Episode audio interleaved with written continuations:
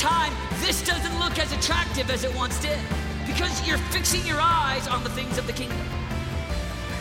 I'm just talking about a thousand that have a vision for their heart. They've got passion for God. They're leading intercession on their schools. They're set apart, consecrated under God. And they've got a vision and a mission for their life. All right, let's pray together.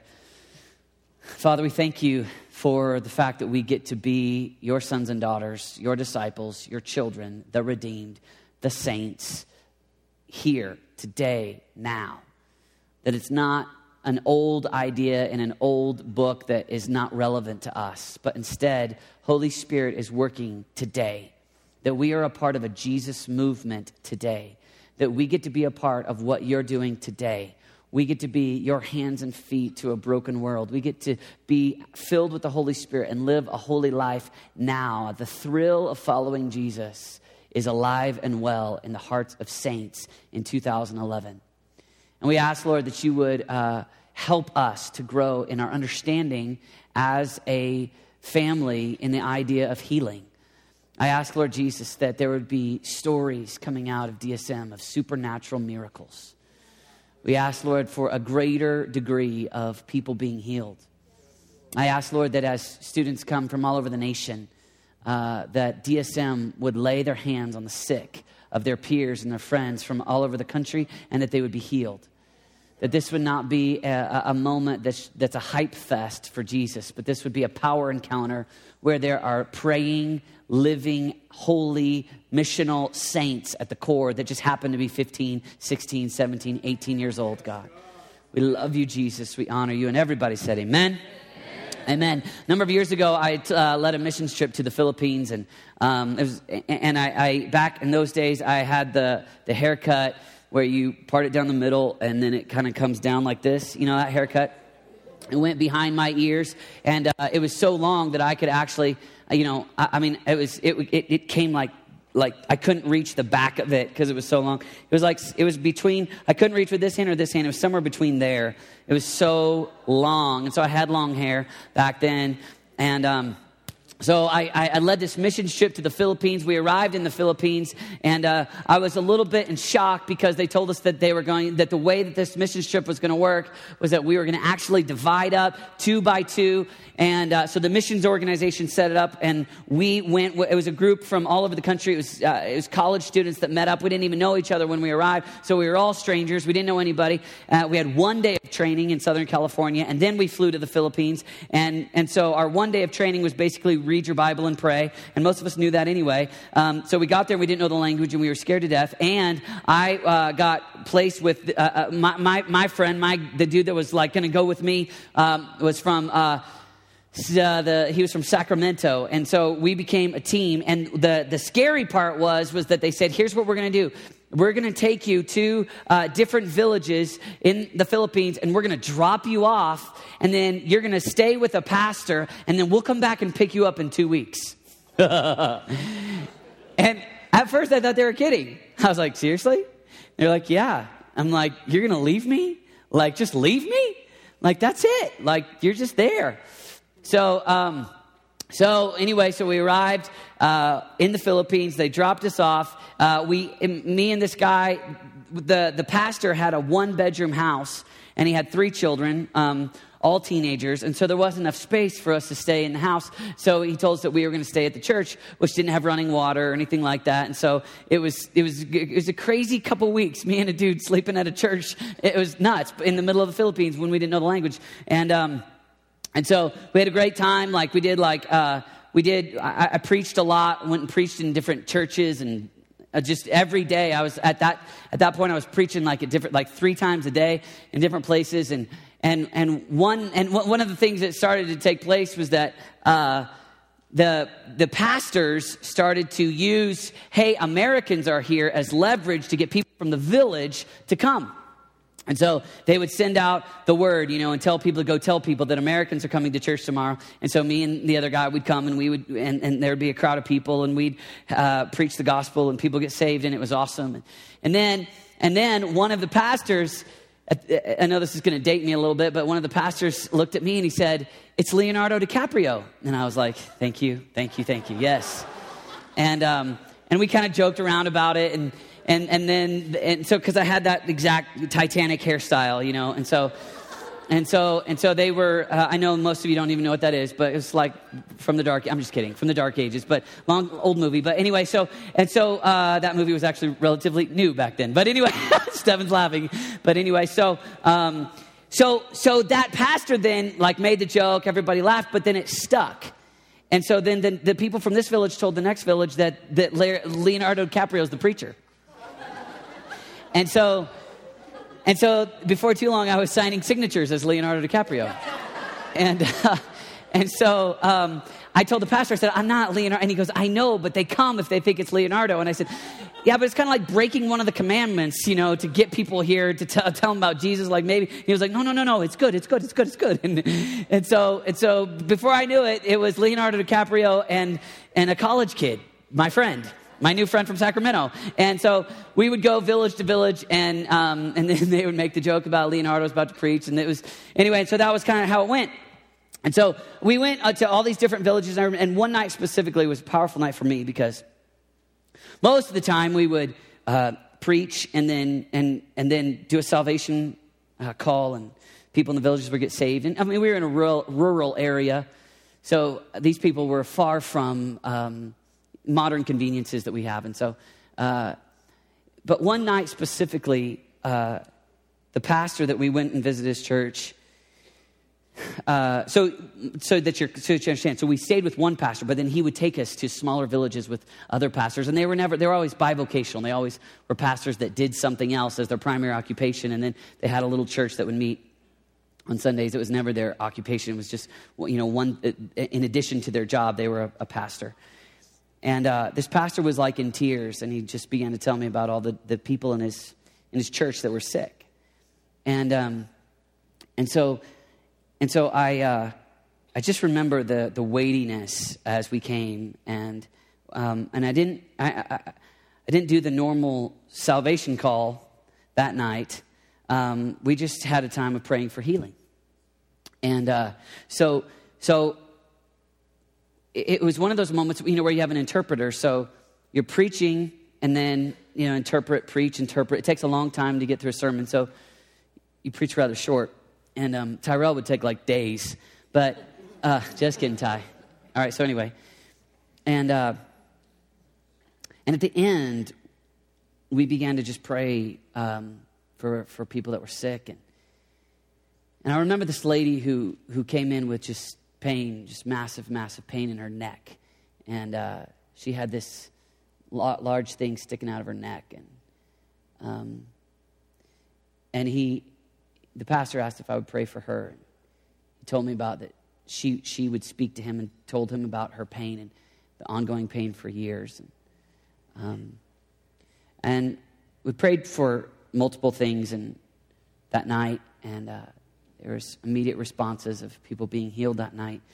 But this woman specifically uh, came in and she just she couldn't speak English. She spoke, I think, the name of the language is Tagalog, and uh, and then as I prayed for her, she just she began to. Um, it was like her countenance brightened, and uh, and and then uh, uh we, we went back into worship and not worship like we worship with lights and stuff. You got to imagine dirt floors and um, just singing songs with one lady with a tambourine. And uh, began to sing songs, and her countenance just, and then she began to sing. And the pastor came and he began to tell me about how she says that the pain is absolutely gone, that the pain that she's had for years is, is completely gone. And it's been a throbbing, ongoing pain uh, for years and years. And, and I remember that night just broken um, and trying to wrestle with uh, what I believed to be true as a, as a Christian kid, um, as, a, as, a, as, a, as a Bible college student about Jesus, and then the weightiness of getting on an airplane and, and, and, and praying for someone who is totally totally in pain and hurting and didn't really have access to even leave her village or and, and then and then God healing her through me, you know? And I just remember wrestling like it wasn't philosophical. Like it wasn't, let me wrestle with this with my friends about what I believe. It was not. Um, it was not theoretical. Let's discuss this. It was not. Um, it was not kind of a pessimistic. Uh, well, was she really healed? Kind of thing. It was a moment of just weightiness where, in my experience, Jesus had told his disciples to go out into the world. And he told them that they would do miracles. And then they, disciples, the disciples, you know, led, started churches, did miracles. And then for, for the last couple thousand years, we have in church history that that has spread all over the globe. And I remember as a young man uh, connecting with the reality that God could use me. And it was kind of scary. It was kind of weighty. It was like, this isn't um, an argument that I'm having with my friends around a eight foot long table back at college. This is this woman's life being changed. This, this is God working. And I don't know why, God, you would use people instead of just this woman just kind of getting zapped from heaven. I don't know. I don't know why you do it the way that you do it, but for some reason, you transform people's lives and then you tell them to go be agents of change with the good news of the gospel. And the Holy Spirit fills them, as Stephen talked about. We become friends with the Holy Spirit, and then we go out in the power of the Holy Spirit.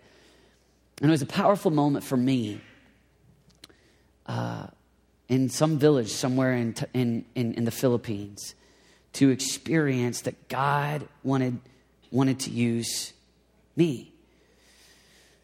And today, you know, when, as, we, as, we, as we live in a culture where um, sometimes we're hesitant to pray for healing, and um, most of that has to do with our social status.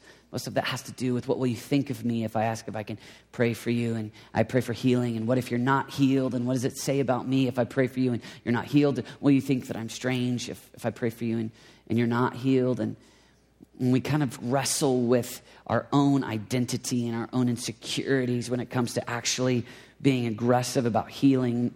Because you know we live in a culture where uh, we have medication and doctors. And so um, oftentimes that's a rebuttal that says hey just go to the doctor and, and maybe god will, will, use, will, will use the doctor to heal you. And and I'm, I'm an advocate of that. I, I, do believe that, that, there's, that God uses, you know, basic uh, medicine that will heal our bodies. But that, but that shouldn't become something that causes us to backpedal from being the disciples that Jesus called us to be and to ask for miracles. And a lot of times, as we go overseas and we're in an environment where the people are desperate and they actually have great faith because all that they have is a move of God. They don't have a hospital at Powers and Woodmen or a, or a hospital, you know, just down the street. They're just, they just either, either God touches them or they live with an ongoing pain for the rest of their life. And you and I, we like to kind of check the box of what we think as our final position based upon something other than an authentic Holy Spirit walking with you. What do you want to do, and how do you want to use me? We want to find another way to discredit it or to discount it so that we don't have to be fully obedient. But the reality is, is that the Holy Spirit wants to use us today, even in the most wealthy nation in the world, to lay our hands on the sick and to see them healed. And that's hard to do in America, and I know that there's kickback on that, but the truth is, is that even today, God uses you to be an agent of change and a vessel of truth and to bring the healing power of the Holy Spirit to people now. And God uses your prayers now. And so, over in the furnace prayer room, when we have uh, someone write, My mom has cancer on the healing wall, and then we pray and she's healed, and that's crossed off, healed. Those are moments where we celebrate and we go, God uses us today to pray for sick people and to see them healed. And one of the things that we like to do sometimes is we like to say, well, let, let's let that be, you know, someone else's calling or someone else's gifting. And we use that um, because really it's fear inside of us. Um, we, don't, we don't have in the Bible Jesus telling certain disciples to go out and heal the sick. He tells them to go out, cast out demons, heal the sick, raise the dead. And so it's, we don't get the, to the selection process. Um, we, as filled with the Holy Spirit, communing with the Holy Spirit, wanting the power of God, we go out and we attempt to be the, be the light of Jesus. And, and there are moments where that looks like holiness, and there are moments where that looks like worship, and there are moments where that looks like just be serving the poor. There's moments where it looks like giving. There's moments where it looks like lots of things. But one of the things is healing. In fact, if we just look at Jesus, Jesus told his disciples to go out and that, told them that they would do the things that he had been doing. In fact, yea, greater things. And Jesus says that, you know, in the Gospel of John. He says, You're going to do even greater things as he talks to his disciples. And,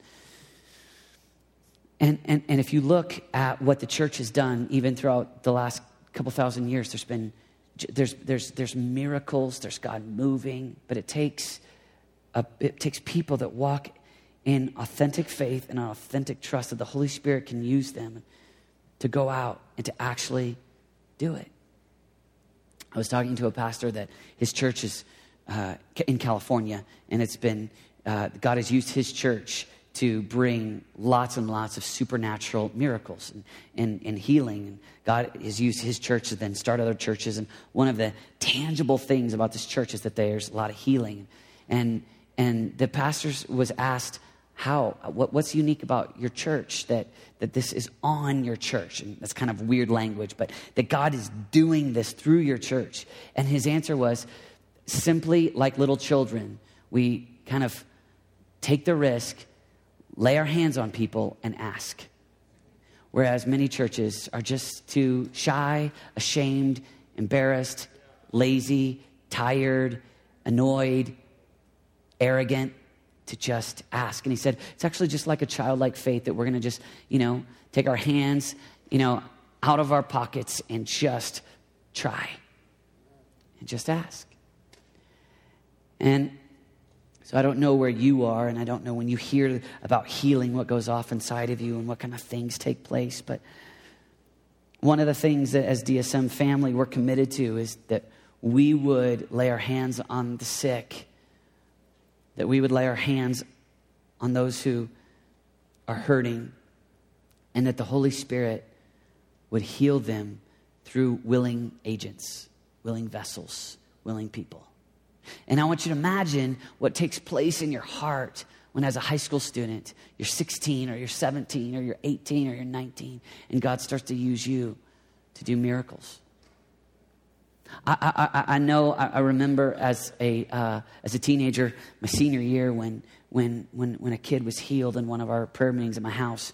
And I remember my sense of faith rose. And that moment, the night in the hut in the Philippines, my faith rose when I just, wow.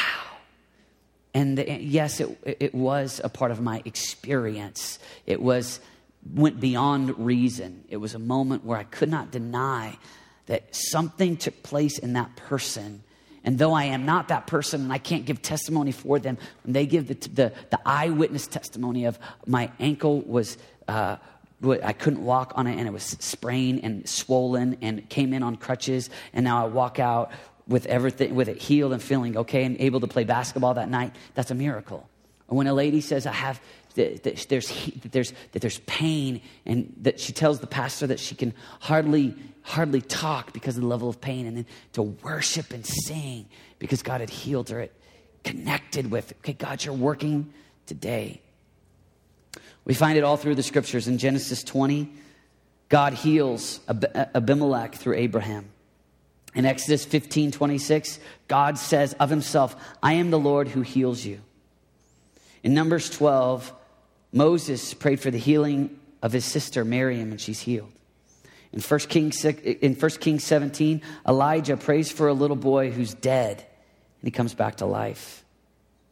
In 2 Kings 4, Elisha, the disciple of Elijah, raises a boy from the dead. In 2 Kings 5, God heals a man that has leprosy, which uh, in that day, leprosy was a skin eating disease, and it was, it was painful and, and miserable, and they would slowly deteriorate. God heals. them. So God heals in the Old Testament.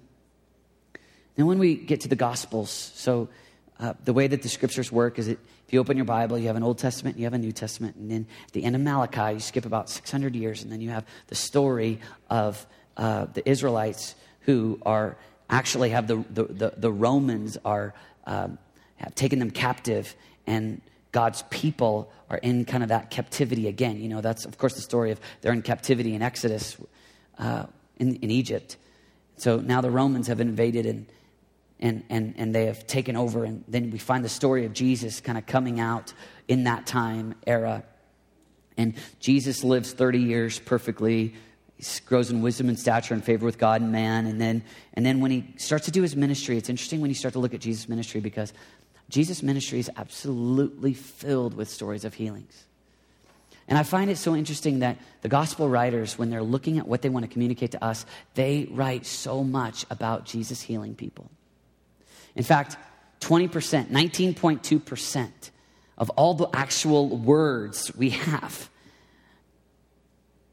in the Gospels about Jesus are Him healing people. We have Him healing an unclean spirit. Uh, we have Him healing a fever. We have Him healing leprosy. We have Him looking at the centurion's servant being healed. We have a paralyzed man being healed. We have a blind man being healed. We have a man with a mental disability being healed. We have a man with a deformed hand being healed. We have Jesus restoring a young man who is dead and coming back to life. We have Jesus casting out demons.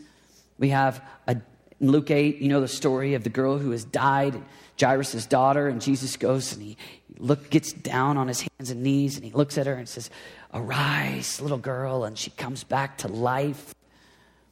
I mean, we have the story of the bleeding woman who's been bleeding for 12 years.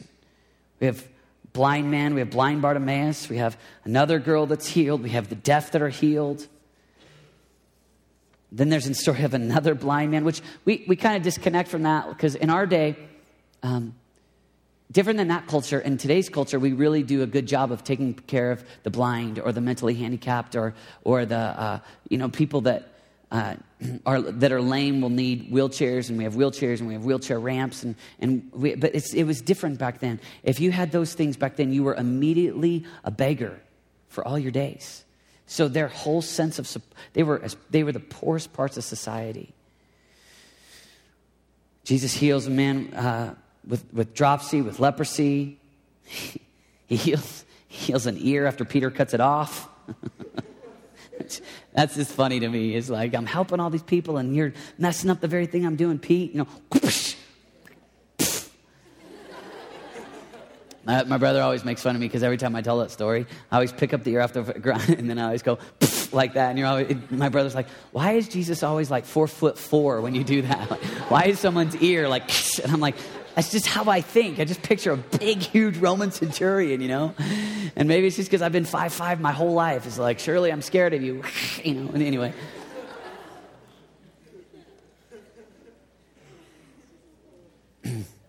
But we can just read through the Gospels and we find over and over and over and over and over and over and over again, we find these stories of Jesus healing. Jesus healing people. And so then the Gospels conclude, and at the conclusion of the Gospels, then Jesus says to his disciples, Okay, now I want you guys to go out and I want you to do what I do. Right? So if you're Peter, you're like, All right, I'm, supposed to heal people's ears. That's what I do now. I'm going to go out and I'm going to do what Jesus did. And so when we read through the book of Acts, and that's the story of the early church, and we just start reading through Acts, you know, we have Peter then doing what Jesus did. And so Jesus healed lame men. And, and you can imagine Peter's confidence. Holy Spirit falls in Acts 2. Big revival breaks out. Acts 3 starts with them walking at the time of prayer um, to the temple. And boom, there's a crippled man. And Jesus, and, and, and then Peter does what he's seen Jesus do over and over again. Where Jesus heals lame men. Now I, I I'm called to be the healer like Jesus was the healer. It's still, it's, but now it's the Holy Spirit alive inside of me. And so, whereas, whereas in the past, I watched the Holy Spirit alive inside of Jesus and Jesus healing, and now, now I'm going to heal. And so the Holy Spirit falls on Jesus in Matthew 3 17. And then, and then Jesus is fully empowered by the Holy Spirit, and Jesus is God. And, and, and then Jesus breathes on us in John 20 and says, Receive you the Holy Spirit. And then Acts 1, he tells us the Holy Spirit's going to fall on us and that we're going to actually go be his witnesses and do what he did. And then Acts 2, the Holy Spirit does come on the early church. And now Acts 3 comes, and what we find is the disciples doing what Jesus did. Straight up. Jesus heals lame men? All right, let's look at the lame man. And in Acts 3, Peter heals a crippled man. In Acts 5, Peter's healing people. Acts 9, Peter heals a paralyzed man. Now, what's interesting is that we find, um, you know, we find Peter and John doing that together, and we, we find the disciples going out and doing this, but even beyond that, it wasn't just the disciples. We actually have stories of so they led people to Christ. In other words, we're not talking about just the 12, but then people that came to Jesus post through the disciples, they begin to heal. And so you have stories of Stephen in Acts 6, where he's performing miracles. Now, Stephen wasn't one of the 12, so Stephen becomes a Christ follower after Jesus has uh, risen from the dead and then ascended into heaven. So, you, so that's kind of like where we're at. Like sometimes when we think about this, we think, well, maybe there's something unique about the disciples. But the truth is, is that even the, the believers post the dis- disciples, they not only preached the gospel, but they did miracles. Ananias is the famous guy who Paul, Saul comes in blind. Ananias prays for him, fish scales fall off, and the blind man becomes Paul. And God uses this man who wasn't one of the disciples, just a believer. And so, as you and I then, and we don't have time tonight, but as we look throughout church history over the last couple thousand years, what age do we live in? Well, we live in the church age where, where we are, in a sense, uh, the disciples made the disciples that made disciples that made disciples that made disciples that made disciples that made disciples that made disciples that made disciples that made disciples that brought us to where we are today in 2011. And we are still the disciples going out and doing what Jesus told his disciples to do. And so our context is a little different. We're not in Israel. We don't wear robes. Um, you know, we don't have beards. Well, I don't, and most of the girls don't, and Stefan doesn't. We're, we're, not, we're not Jewish, but we are the disciples of Jesus. And our, a part of our calling, a part of our opportunity is that we get to go out and actually pray for hurting people the blind, the sick, the lame. And, and, and, and sometimes we think it's got to be super dramatic. I know my faith is built even when we're praying for anything. Any, anything, even the smallest things. Even if we're praying for headaches and then, and some people say, well, no, I want to be a cynic. And I want to say that unless we see the big things, I'm not going to believe the small things. To which I want to say, that's a lack of faith. To which I want to say, come on. Are we not to be the people that celebrate any kind of move of God? Well, maybe it's not real. Who are you to say? no. Our response is to be obedient. Our response is not to become the great cynical sages. Our response is to be childlike, faith praying, believing disciples. That's what Jesus called us to do. And that's the movement that has changed the world. The movement that has changed the world is not the cynical intellectuals. The movement that has transformed the world, that today, today, there are over a billion Christians in the world, is those that are desperate, childlike, believing, just like Jesus said. I'm looking for you to come to me like a little child and believe with faith. One of the things that's fun for me is in the last decade, I've gotten to meet some of my spiritual heroes. And, uh, you know, guys that are really doing awesome things for the kingdom. And I think sometimes I automatically think that they're going to feel like, you know, the guys that have a PhD or this great leader that they're going to come across like this dignitary for Jesus, you know, like one of the things I found is these guys that God has used in powerful ways. when you get around them, they have an innocent, childlike faith. And a core value of who we want to be as DSM is just we want to pull our hands out of our pockets and take risks week after week after week. I mean, what would happen? Imagine a culture here at DSM if when thousands of kids come this summer, if it's not what's happening on the stage that they go home and talk about. It's not, it's not the Desperation Band or John Mark McMillan or something like that. No, what if, it, what, if, what if there was a band of hundreds of teenagers within DSM that were so filled with the Holy Spirit that they look for every opportunity, every broken kid, to a 16 year old looking at a 16 year old saying, Can I pray for you? And pray for them. And God works, God heals. I mean, what would happen? Imagine. I'm telling you, if, if, if when we prayed here, if the stories began to go out that a 15 year old or a 17 year old prayed for me and God healed me, then the people who need miracles go, I'm desperate. I'm like blind Bartimaeus. I'm like, I'm like Jairus. I'm like one of the guys. I, I, I, I need a move. I need God to touch me. So, one of the core things that I want to encourage us to be is a family that takes these risks, even though it's not comfortable. And, and sometimes it's awkward. Someone in Starbucks the other day say, "Hey, will you pray for me?" And then they talked about how, how they needed healing, and I was like, "Sure, let's pray right here." And they were like, "Oh, seriously?" And I was like, oh, "Yeah." I mean, I could pray for you in a quiet time, but let's just pray right here, right now. And, and I want to encourage you just to take some of those risks. And you go, "Oh, I don't want to be a freak." Too bad, you already are. You already are. That's what we are. That's, that's, I know everybody's like, but I still want to develop the mix of I want to be the cool guy and the radical Christian. Sorry. Sorry. Jesus said to be like him, and when he came, they crucified him. So the man that's your hero, the culture looked at him and said, let's kill him. So if you say, I really want to be cool and I really want to be a Christian and be like radical for Jesus and everybody thinks that I'm so awesome, you're hosed. You've got a, you've got a dichotomy, you've got a, you've got a bad philosophy. Won't work. If you would come after me, you must deny yourself, take up your cross, and follow me. Yeah. Come on.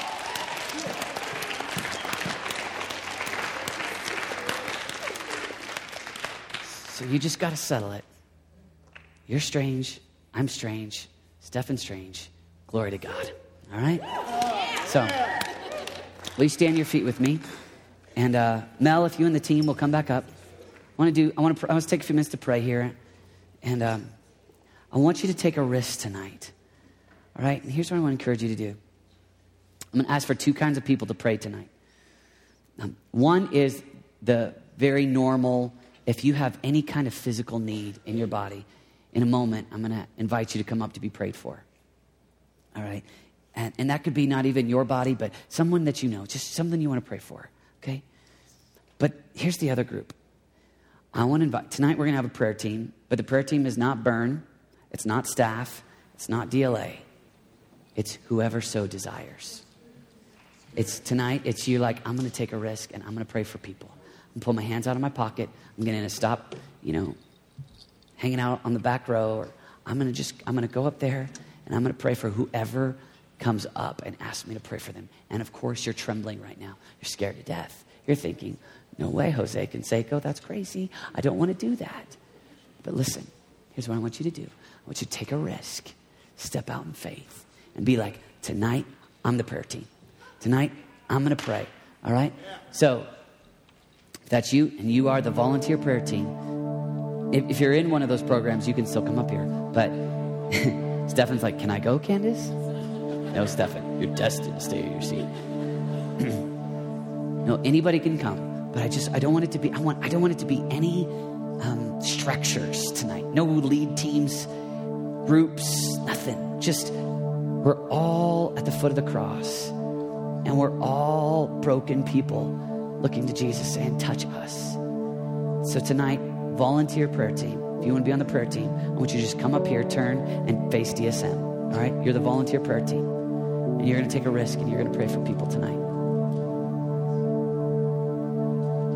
If it gets so big that we go all the way around and start curving out, that's fine.